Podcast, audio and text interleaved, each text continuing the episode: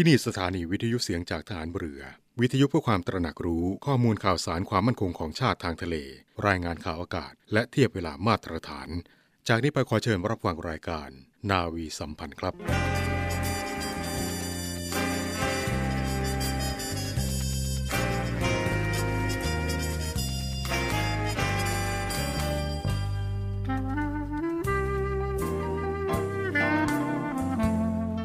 นายทหาร นายตำรวจทุกคน รักษาคำปฏิญาณที่ได้ให้ไว้อย่างเคร่งครัด และตั้งใจปฏิบัติหน้าที่ด้วยความเที่ยงตรง เข้มแข็งและเสียสละ พร้อมทั้งหมั่นศึกษา และฝึกฝนตนเอง ให้มีความจัดเจนคล่องแคล่วในหน้าที่ และในการปฏิบัติงานร่วมกับผู้อื่น ฝ่ายอื่นอยู่เสมอ ทุกคนทุกฝ่ายจะได้สามารถร่วมมือร่วมใจกัน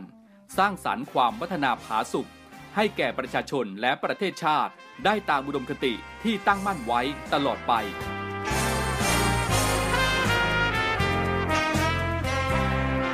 พระราชดำรัสพระบาทสมเด็จพระเจ้าอยู่หัว ในพิธีสวนสนามถวายสัตย์ปฏิญาณของทหารตำรวจเนื่องในพระราชพิธีบรมราชาพิเศษพุทธศักราช 2562 ในวันที่ 18 มกราคม 2563 วัสดีครับ ต้อนรับคุณฟังในช่วงของรายการนาวีสัมพันธ์เช้าวันจันทร์นะครับ ทางสถานีวิทยุในเครือข่ายเสียงจากฐานเรือครับ 15 สถานี 21 ความถี่ครับ เช้าวันนี้ก็เป็นหน้าที่ของผมเรียงมนสิทธิ์สอนใจดีดำเนินรายการนะครับ หลากหลายเรื่องราวครับที่จะนำมาบอกกล่าวให้กับคุณผู้ฟังได้ รับทราบกันเป็นประจำทุกวันนะครับ7โมงครึ่งถึง8โมงในช่วงของรายการนาวีสัมพันธ์ครับ 7โมงครึ่งนึกถึงสทรครับทุกความเคลื่อนไหว ในทะเลฟ้าฝั่งรับฟังได้ที่นี่เสียงจากทหารเรือครับคุณผู้ชมครับพระบาทสมเด็จพระเจ้าอยู่หัวและสมเด็จพระนางเจ้าพระบรมราชินีเสด็จออกพร้อมด้วย เจ้าคุณพระสินีนาถพิราชกัลยาณีณพระที่นั่งอัมพรสถานพระราชวังดุสิตพระราชทานพระบรมราชวโรกาส ให้พระสงฆ์และคณะบุคคลเฝ้า และเฝ้าทูลละอองธุลีพระบาทตามลำดับดังนี้พลเรือชาติชายศรีวรขานผู้บัญชาการฐานเรือ และสมเด็จพระวรรณรัตน์ จ้าอาวาสวัดบวรนิเวศวิหาร ประธานที่ปรึกษาโครงการจัดสร้าง พระพุทธศรีราชนาวี มงคลสามัคคีประสิทธิ์ และคณะกรรมการจัดสร้างพระพุทธรูปเฝ้า และเฝ้าทูลอองธุลีพระบาท ทุนเกล้าทุนกระหม่อมถวาย พระพุทธรูปบูชากองทัพเรือ พระพุทธศรีราชนาวี มงคลสามัคคีประสิทธิ์ ชนิดทองคำขนาดหน้าตักกว้าง 5 นิ้ว และขนาดหน้าตักกว้าง 1.6 เซนติเมตรแด่พระบาทสมเด็จพระเจ้าอยู่หัว และขนาดหน้าตักกว้าง 1.6 เซนติเมตร แด่สมเด็จพระนางเจ้าพระบรมราชินี กับมอบขนาดหน้าตักกว้าง 1.6 เซนติเมตร แด่เจ้าคุณพระสิรินาถพิราชกัลยาณีครับ ในโอกาสนี้ครับพลเรือชาติชายศรีวรขานผู้บัญชาการฐานเรือ เฝ้าทูลอองธุลีพระบาททุนเกล้าทุนกระหม่อมถวายเงิน ซึ่งเป็นรายได้หลังหักค่าใช้จ่าย จากการจัดการแข่งขันไตรกีฬานาวีเฉลิมพระเกียรติซีซั่น3เหลียวหลังแลหน้ารวมพลคนกล้าฝ่าสองมหานาที โดยเสด็จพระราชกุศลตามพระราชอัธยาศัยครับเอาละครับในช่วงนี้เราพักกันสักครู่นะครับแล้วช่วงหน้ายังคงมีหลากหลายเรื่องราวที่จะนำมาบอกกล่าวกับ คุณผู้ฟังให้ได้รับทราบกัน เช่นเคยครับ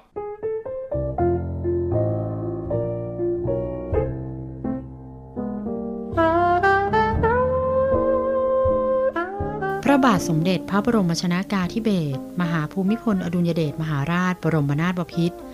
ในหลวงรัชกาลที่ 9 พระองค์ทรงเป็นนักคิดนักพัฒนาอย่างแท้จริง ทรงพระราชทานพระบรมราโชวาทแก่ปวงชนชาวไทย ซึ่งถือเป็นคำสอนที่เป็นประโยชน์แก่การดำรงชีวิต สามารถนำมาปรับใช้กับตนเอง ครอบครัวและองค์กรได้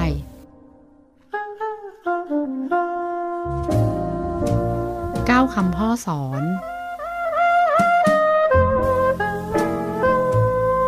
ความพอดี ในการสร้างตัวสร้างฐานะนั้น จะต้องถือหลักค่อยเป็นค่อยไปด้วยความรอบคอบ ระมัดระวังและความพอเหมาะพอดี ไม่ทำเกินฐานะและกำลัง หรือทำด้วยความเร่งรีบ เมื่อมีพื้นฐานแน่นหนารองรับพร้อมแล้ว จึงค่อยสร้างค่อยเสริมความเจริญก้าวหน้า ในระดับสูงขึ้น ตามต่อกันไปเป็นลำดับ ผลที่เกิดขึ้นจึงจะแน่นอน มีหลักเกณฑ์เป็นประโยชน์แท้และยั่งยืน ระบรมราโชวาท ในพิธีพระราชทานปริญญาบัตรของมหาวิทยาลัยขอนแก่น วันที่ 18 ธันวาคม พุทธศักราช 2540 เอาละครับเช้านี้ก็น่าจะเป็นอีกเช้าหนึ่งนะครับที่หลายท่านก็บอกว่าฝนมันจะหมดหรือยังนะครับก็ยังคงตกกันอยู่ในหลากหลายพื้นที่ทีเดียวนะครับ เรามาดูในเรื่องของสภาพดินฟ้าอากาศกันนิดหนึ่งดีกว่าครับในช่วงนี้ ซึ่งที่ผ่านมานั้นนะครับก็ร่องมรสุมที่พาดผ่านภาคกลาง ภาคตะวันออกนะครับแล้วก็ภาคตะวันออกเฉียงเหนือตอนล่างมีกำลังแรงขึ้นครับก็ส่งผลให้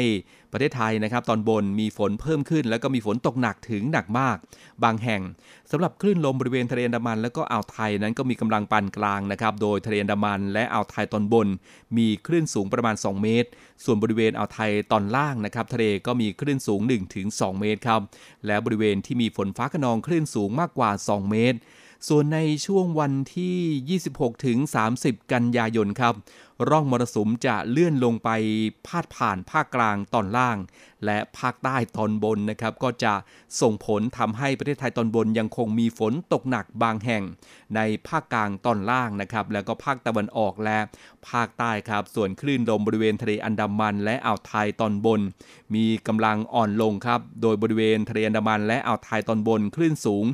1-2 เมตรส่วนบริเวณอ่าวไทยตอนล่างนะครับ ทะเลมีคลื่นสูงประมาณ 1 เมตร บริเวณที่มีฝนฟ้าขนองคลื่นสูงมากกว่า 2 เมตรสำหรับมรสุมตะวันตกเฉียงใต้ก็ยังคงปกคลุมทะเลอันดามันนะครับประเทศไทยแล้วก็อ่าวไทยตลอดช่วงนะครับ ซึ่งในส่วนของพายุโซนร้อนเตี้ยนหมู่นะครับก็มีแนวโน้มจะอ่อนกำลังเป็นพายุดีเปรชันแล้วก็ยอม ความกดอากาศต่ำกำลังแรงปกคลุมภาคตะวันออกเฉียงเหนือนะครับ ซึ่งในช่วงของระยะนี้นะครับ ก็ขอให้คุณผู้ฟังนะครับที่อาศัยอยู่บริเวณพื้นที่เสี่ยงภัย ไม่ว่าจะเป็นในภาคเหนือ ภาคตะวันออกเฉียงเหนือ ภาคกลาง ภาคตะวันออกและภาคใต้นะครับ ก็ระวังฝนตกหนักและฝนที่ตกสะสม ก็อาจจะทำให้เกิดน้ำท่วมฉับพลันน้ำป่าไหลหลากได้นะครับ ชาวเรือก็ควรเดินเรือด้วยความระมัดระวังด้วยนะครับหลีกเลี่ยงบริเวณที่มีฝนฟ้าขนองครับ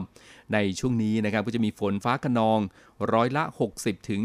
ของพื้นที่ กับมีฝนตกหนักถึงหนักมากบางแห่งนะครับ ส่วนในวันที่ 27 ถึง 30 กันยายนก็จะมีฝนฟ้าขนองร้อยละ40ถึงของพื้นที่นะครับยังไงช่วงนี้ก็คงต้องดูแลกันในเรื่องของฟ้าฝนนะครับเรื่องของสุขภาพก็ถือว่ามีความสำคัญทีเดียวนะครับ แล้วก็ในส่วนของการแพร่ระบาดของไวรัสโควิด -19 นั้นนะครับก็เป็นที่ทราบกันดีนะครับว่าหลากหลายมาตรการที่กำหนดขึ้นมานั้น ก็เพื่อความปลอดภัยของคุณฟังนั่นเอง แล้วก็เป็นการยับยั้งการแพร่ระบาดของไวรัสโควิด -19 นะครับสวมหน้ากากอนามัยนะครับล้างมือบ่อยๆ แล้วก็เว้นระยะห่างแล้วก็ไม่จำเป็นก็มีคำเตือนกันออกมามากมายทีเดียวเรื่องของการสังสรรค์นะครับดื่มสุราก็ถือว่าเป็นอีก จุดหนึ่งนะครับที่จะทำให้การแพร่ระบาดของไวรัสโควิด -19 นั้น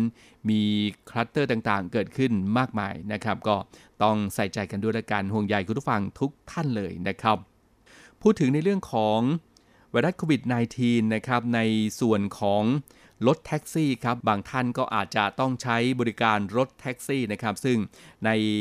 ณวันนี้นะครับ ก็ได้มีการยกระดับความปลอดภัยผู้ใช้บริการรถแท็กซี่นะครับนำร่องติดฉากกั้นอะคริลิกใสภายในห้องโดยสารนะครับนำร่อง 3,000 คันครับเพื่อที่จะลดความเสี่ยงโควิด แต่ว่าค่าโดยสารเท่าเดิมนะครับกรมการขนส่งนะครับก็ได้เปิดกิจกรรมปล่อยขบวนรถแท็กซี่ติดฉากกั้นแบบ New Normal ภายใต้ความร่วมมือระหว่างกรมการขนส่งทางบกกับ บริษัท SCG Chemical นะครับก็ติดตั้งฉากกั้นภายในห้องโดยสาร สร้างความเชื่อมั่นแก่ประชาชนที่เดินทางด้วยรถแท็กซี่ในสถานการณ์การระบาดของโควิด -19 นะครับซึ่งการติดตั้งฉากกั้นอะคริลิกใสภายในห้องโดยสารนะครับก็ออกแบบให้ติดตั้งได้ง่ายน้ำหนักเบาครับเหมาะกับรถแท็กซี่ที่มีอยู่ในปัจจุบัน ไม่บดบังทัศนวิสัยแล้วก็ไม่กระทบต่อการทำงานของระบบ หรืออุปกรณ์ความปลอดภัยต่างๆนะครับก็เริ่มติดตั้งฉากกั้นให้กับรถแท็กซี่ที่เข้าร่วมโครงการแล้ว ตั้งแต่วันที่ 16 กันยายนที่ผ่านมานะครับ คาดว่าจะติดตั้งนำร่อง 3,000 คัน ภายในเดือนตุลาคม 2564 นะครับ ซึ่งปัจจุบันครับก็รถแท็กซี่จดทะเบียนประมาณ 90,000 คันนะครับ ผู้ประกอบการรถแท็กซี่ไม่เสียค่าใช้จ่ายใด ๆ ทั้งสิ้น นะครับโดยรถที่ติดตั้งฉากกั้นก็จะแสดงเครื่องหมายบริเวณกระจกด้านหน้ารถ เพื่อให้ผู้โดยสารสามารถเรียกใช้บริการรถแท็กซี่ได้อย่างมั่นใจมากยิ่งขึ้นครับในอัตราค่าโดยสารเท่ากับแท็กซี่ทั่วไปนะครับแล้วก็จะมีการติดตามประเมินผลความพึงพอใจผ่าน QR code ที่ติดไว้ที่ฉากกั้นในรถแท็กซี่ทุกคันนะครับเพื่อนำมาประกอบการพิจารณาขยายผลต่อไปนะครับก็ขอขอบคุณสำนักข่าวกรมประชาสัมพันธ์นะครับ ก็มีข่าวสารให้เราได้ ติดตามกันอย่างต่อเนื่องทีเดียวนะครับ ก็ถือว่าเป็นอีกหนึ่งมาตรการในการที่จะสร้างความเชื่อมั่น ให้กับผู้ที่ใช้บริการรถแท็กซี่นะครับในยุคโควิด -19 แบบนี้นะครับก็มั่นใจกันได้ในระดับหนึ่งนะครับก็ใช้บริการกันได้เลยนะครับเอาละครับในช่วงนี้เราพักกันสักครู่นะครับแล้วช่วงหน้านะครับเราจะมาติดตาม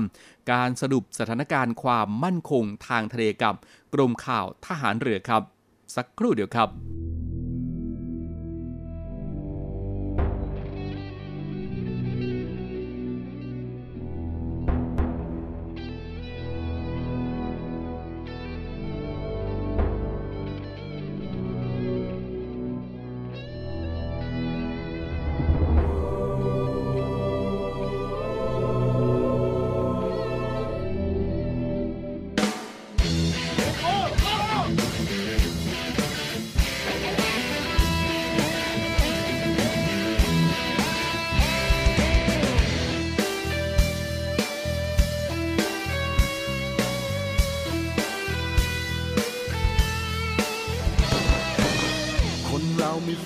กัน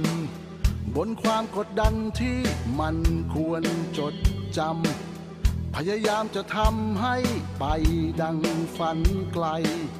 นำทางด้วยหัวใจ จะทำอะไรก็ทำไปสุดทาง มุ่งมันจะเดินทาง ด้วยรักไม่เลือนลางนำสู่ความฝันยึดมั่นและดำรง และทันนงในสิ่งที่ฝัน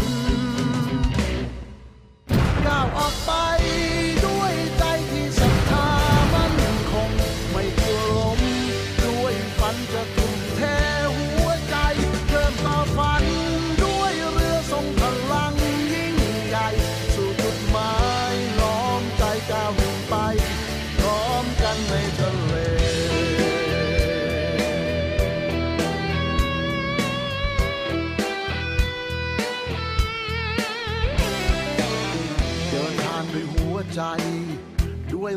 ธาที่มีในจิตใจ ไม่ต้องกลัวสิ่งใดที่มาคอยขวางทาง ฝ่าฟันด้วยหัวใจ จะมาเชิญสิ่งใดก็ไปจนสุดทาง เชื่อมั่นในตัวเอง ให้เขาต้องยำเกรง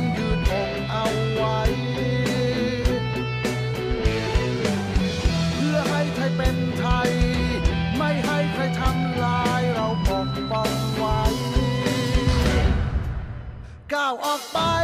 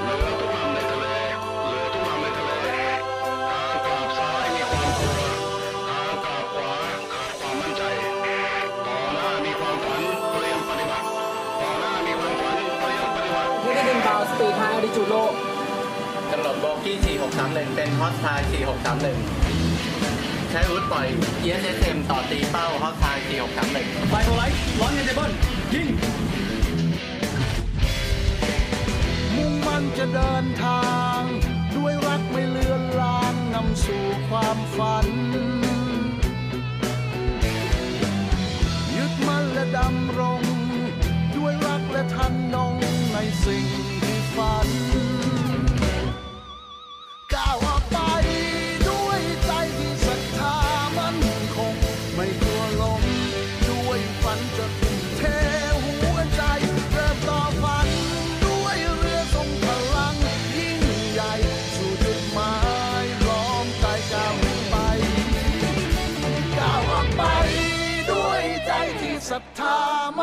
คง ไม่กลัวล้ม ด้วยฝันจะทุ่มเท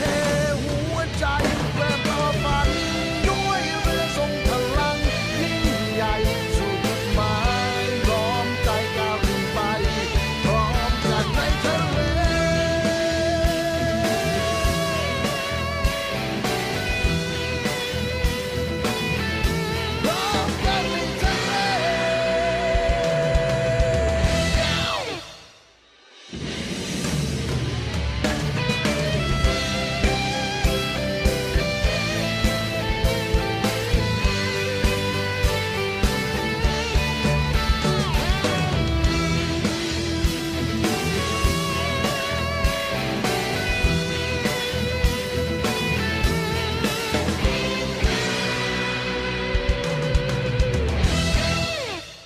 สดีค่ะ เรือเอกหญิงสุสจีบุรณะสำริดขอเสนอสรุปสถานการณ์ความมั่นคงทางทะเล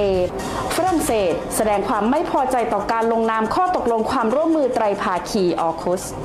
จากกรณีที่สหรัฐ สหราชอาณาจักร และออสเตรเลีย แถลงการถึงข้อตกลงความร่วมมือด้านความมั่นคงไตรภาคีออคุสเมื่อ 15 กันยายน 2564 ซึ่งทำให้ออสเตรเลียยกเลิกโครงการจัดหาเรือดำน้ำพลังงานดีเซลไฟฟ้า จากบริษัทนาว a l กรุ๊ปของฝรั่งเศส ที่ได้ลงนามในสัญญาเมื่อปี 2559 และประกาศความร่วมมือจัดหาเรือดำน้ำพลังงานนิวเคลียร์จากสหรัฐ ส่งผลให้ฝรั่งเศสไม่พอใจอย่างมาก โดยได้ประกาศเรียกตัวเอกอัครราชทูตฝรั่งเศสประจำสหรัฐ และประจำออสเตรเลียกลับประเทศ พร้อมทั้งระบุว่า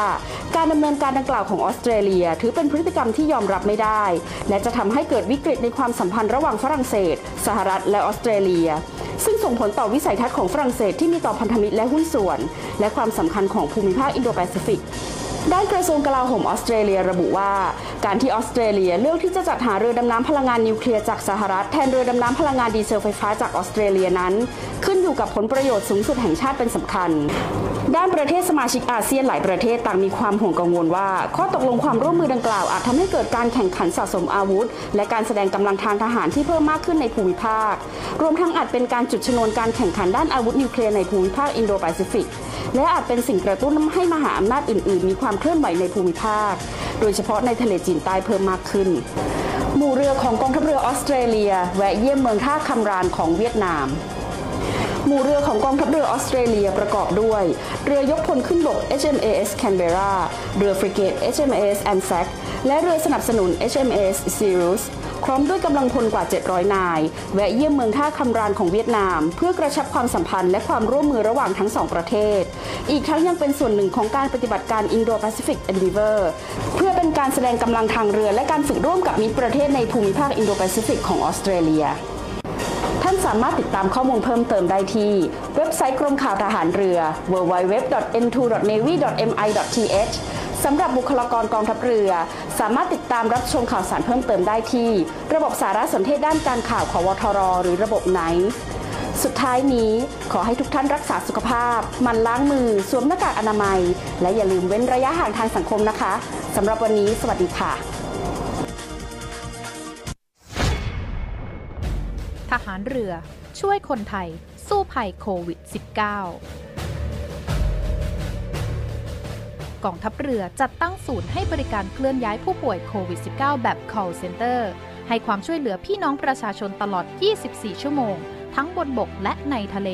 ประกอบด้วยรถยนต์ 65 คัน และเรือ 10 ลำ โดยแบ่งออกเป็นพื้นที่ดังนี้ 1. พื้นที่กรุงเทพมหานครและปริมณฑลโดยกรมการขนส่งทหารเรือ สนับสนุนรถบรรทุกขนาดใหญ่ 2 คัน และขนาดเล็ก 2 คัน สอบถามโทร 024755238 และ 024755499 2. พื้นที่จังหวัดชนบุรีและจังหวัดระยอง โดยฐานทัพเรือสัตหีบ จัดรถโดยสารขนาดใหญ่ 2 คัน และรถตู้ 2 คัน สอบถามโทร02475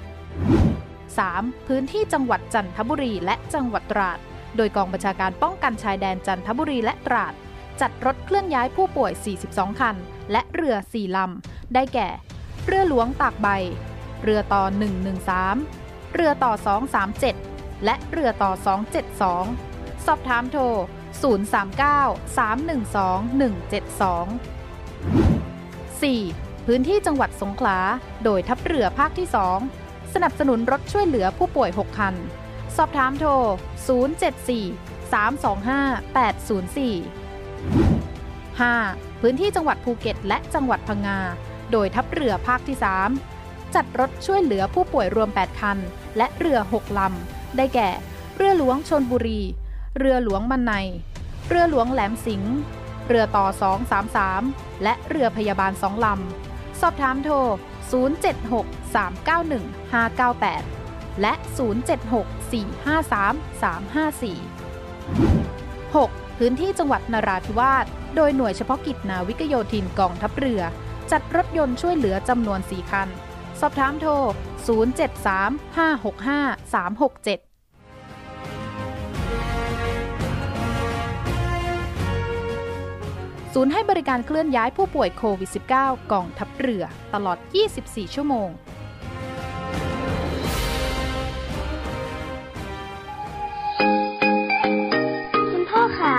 วันนี้เราจะไปไหนกันคะ อุปกรณ์อะไรเยอะแยะเลย อ๋อ คุณพ่อจะไปที่ศูนย์รับบริจาคโรงพยาบาลสมเด็จพระปิ่นเกล้าจ้าลูก วันนี้ที่ทำงานคุณพ่อรวบรวมเงินกันซื้ออุปกรณ์ทางการแพทย์ แล้วก็สิ่งของต่างๆ เหล่านี้สำหรับใช้รักษาผู้ป่วยที่ติดเชื้อโควิด -19 พ่อเป็นตัวแทนนำไปบริจาคจ้าแม่ก็เพิ่งโอนเงินสมทบทุน มูลนิธิสมเด็จพระปิ่นเกล้าเพื่อผู้ป่วยโควิด -19 เพื่อจะเอาไปซื้ออุปกรณ์ทางการแพทย์เมื่อกี้นี้เองจ้า ดีจังเลยค่ะ คุณพ่อคุณแม่ หนูจะใส่หน้ากากอนามัย ล้างมือบ่อยๆระยะห่างจากคนอื่นด้วย แล้วก็บอกเพื่อนๆให้ช่วยกันด้วยค่ะ พี่ๆคุณหมอและพี่ๆพยาบาลจะได้ไม่ต้องทำงานหนักค่ะ ดีมากเลยจ้าลูก น่ารักจังเลยลูกสาวแม่เนี่ย สถานีวิทยุเสียงจากทหารเรือขอเชิญร่วมสมทบทุน และบริจาคอุปกรณ์การแพทย์ และสิ่งของเพื่อผู้ป่วยไวรัสโควิด -19 ร่วมสมทบทุนมูลนิธิสมเด็จพระปิ่นเกล้า โดยบริจาคผ่านบัญชีธนาคารทหารไทยจำกัดมหาชน ชื่อบัญชี มูลนิธิสมเด็จพระปิ่นเกล้า เลขที่บัญชี 040ขีด2ขีด00002ขีด0เมื่อโอนเงินแล้วส่งหลักฐานการบริจาคเพื่อขอรับใบเสร็จรับเงิน ได้ที่ Facebook มูลนิธิสมเด็จพระปิ่นเกล้าหรือที่หมายเลขโทรศัพท์ 02 475 2737 และ 062 378 7364 ร่วมบริจาคอุปกรณ์การแพทย์และสิ่งของ สามารถบริจาคได้ที่ ศูนย์รับบริจาคโรงพยาบาลสมเด็จพระปิ่นเกล้ากรมแพทย์ทหารเรือ หมายเลขโทรศัพท์ 02 475 2576 และ 063 442 2614 ส่งท้ายในเช้าวันนี้กันนะครับในช่วงนี้ก็เรียกว่ามิจฉาชีพนั้นเยอะทีเดียวนะครับมารู้เท่าทันมิจฉาชีพกับกสทชนะครับก็เตือนมิจฉาชีพเปลี่ยนวิธีหลอกใช้การโทรศัพท์แทนส่ง SMS นะครับซึ่งก็เชื่อว่าหลายท่านคงจะเคยได้รับกันนะครับไม่ว่าจะเป็น SMS หรือว่ามีการโทรศัพท์เข้ามาด้วยนะครับหลังจากที่สำนักงานกสทชครับร่วมกับโอเปอเรเตอร์ทุกรายครับไม่ว่าจะเป็น AIS นะครับ True d t a c NT และก็ 3BB ร่วมกันกำหนดแนวทางการแก้ไขปัญหา SMS หลอกลวง โดยตั้งแต่วันที่ 23 กันยายนที่ผ่านมานะครับสำนักงาน กสทช ก็ได้ให้โอเปอเรเตอร์ทุกรายครับทำการบล็อก SMS ที่มีเนื้อหาชัดเจนว่าเป็นการหลอกลวงเว็บพนันออนไลน์ หรือลามกอนาจารทันทีนะครับ โดยนายแต่รัฐวิริยะสิริกุล รักษาการแทนเลขาธิการกสทชครับ ท่านก็บอกว่า จากการติดตามสถานการณ์ของสำนักงงาน กสทชนะครับพบว่าปัญหาเรื่อง SMS หลอกลวง เว็บพนันออนไลน์ หรือว่าลามกอนาจารลดลง แต่มิจฉาชีพครับได้เปลี่ยนวิธีการจากการใช้ SMS เป็นการโทรเข้าโทรศัพท์มือถือของประชาชน พื่อหลอกลวงโดยตรงครับสำนักงานกสทช ก็ขอให้ประชาชนอย่าหลงกลวิชาชีพพวกนี้ แล้วก็ให้ข้อมูลส่วนตัวไปจนอาจทำให้สูญเสียทรัพย์ได้นะครับ สำหรับการที่มิจฉาชีพเปลี่ยนมาใช้วิธีการโทรศัพท์ เพื่อหลอกลวง ประชาชนโดยตรงนี้ก็ทำให้สำนักงงานกับโอเปอเรเตอร์สามารถตรวจสอบการกระทำความผิดได้ชัดเจนนะครับ เนื่องจากว่าเบอร์โทรศัพท์มือถือที่มิจฉาชีพใช้สามารถตรวจสอบจากการลงทะเบียนได้ว่าใครเป็นเจ้าของเบอร์ และถือเป็นหลักฐานที่ระบุต้นทางที่มานะครับ ทางสำนักงงานก็ขอความร่วมมือจากประชาชนครับที่มีโทรศัพท์หลอกลวงเข้ามานะครับให้โทรแจ้งร้องเรียนมาที่ call center ของสำนักงงาน กสทช หมายเลขโทรศัพท์ครับ1200นะครับโทรฟรีไม่เสียค่าใช้จ่ายนะครับ1200ครับหรือว่าโทรแจ้ง call center ของค่ายมือถือที่ ท่านใช้อยู่นะครับ หากว่ามีหลักฐานเป็นคลิปเสียงของมิจฉาชีพที่โทรเข้ามาหลอกลวง ยิ่งเป็นการดีครับทำให้สำนักงงาน กสทช สามารถดำเนินการตามกฎหมาย และประสานงานกับสำนักงงานตำรวจแห่งชาติ เพื่อดำเนินคดีกับมิจฉาชีพเหล่านั้นได้นะครับ ซึ่ง สำหรับปัญหาของ SMS หลอกลวง สำนักงานกสทช กับโอเปอเรเตอร์ทุกรายก็ยังคงดำเนินการตามแนวทาง ที่ได้แจ้งไว้กับประชาชนก่อนหน้านี้นะครับ โดยให้โอเปอเรเตอร์ทุกรายทำการบล็อก SMS ที่มีเนื้อหาชัดเจน ว่าเป็นการหลอกลวง เว็บไซต์ออนไลน์ หรือลามกอนาจารทันทีนะครับ แล้วก็ให้โอเปอเรเตอร์ทุกราย เร่งตรวจสอบและกำกับดูแลกันเองอย่างเคร่งครัด ให้มีการแชร์ข้อมูล SMS หลอกลวงระหว่างกัน และ กำหนดเป็นแบ็กลิสต์นะครับเพื่อให้ทุกค่ายดำเนินการบล็อก SMS ดังกล่าว จากผู้ส่งรายเดียวกันได้นะครับ ซึ่งแนวทางการดำเนินการดังกล่าวนั้น ก็นับว่าได้ผลครับเห็นได้จากการที่มิจฉาชีพเปลี่ยนวิธีการ โดยการใช้วิธีการโทรศัพท์เพื่อหลอกลวงประชาชนโดยตรงนะครับและสำนักงานกสทชนะครับก็ขอให้ประชาชนทุกคนครับระมัดระวัง อย่าหลงเชื่อ กดลิงก์ที่มากับ SMS ที่มีข้อความหลอกลวงนะครับก็อย่าให้ข้อมูลส่วนตัวด้วย ข้อมูลสำคัญไปกับใครง่าย ๆนะครับ ขอให้ตรวจสอบที่มาของ SMS หรือว่าต้นสายของโทรศัพท์ ที่โทรเข้ามาหลอกลวง อ้างว่าเป็นหน่วยงานของรัฐก่อนนะครับ เพื่อป้องกัน มิจฉาชีพหลอกเอาข้อมูลส่วนตัวของท่านไปใช้ทำให้สูญเสียทรัพย์ได้นะครับก็ฝากกันไว้ด้วยล้วกันครับ มีเคสต่างๆเกิดขึ้นมากมายทีเดียวนะครับ เพราะฉะนั้นก็อย่าไปเป็นเหยื่อของมิจฉาชีพเหล่านี้ต้องก้าวทันมิจฉาชีพเหล่านี้ให้ได้นะครับเพื่อความปลอดภัยของชีวิตและทรัพย์สินของพวกเรานั่นเองครับก็ฝากย้ำเตือนกับทุกท่านด้วยนะครับ เอาละครับ รายการนาวีสัมพันธ์ในเช้าวันนี้นะครับหมดเวลาแล้วครับ ผมเรียงมนสิทธิ์สอนใจดีดำเนินรายการยังไงก็ดูแลรักษาสุขภาพกันให้ดี ปลอดภัย ปลอดภัยกันทุกคนมีความสุขกันมาก ๆนะครับ พบกันใหม่ในโอกาสหน้าครับ สวัสดีครับ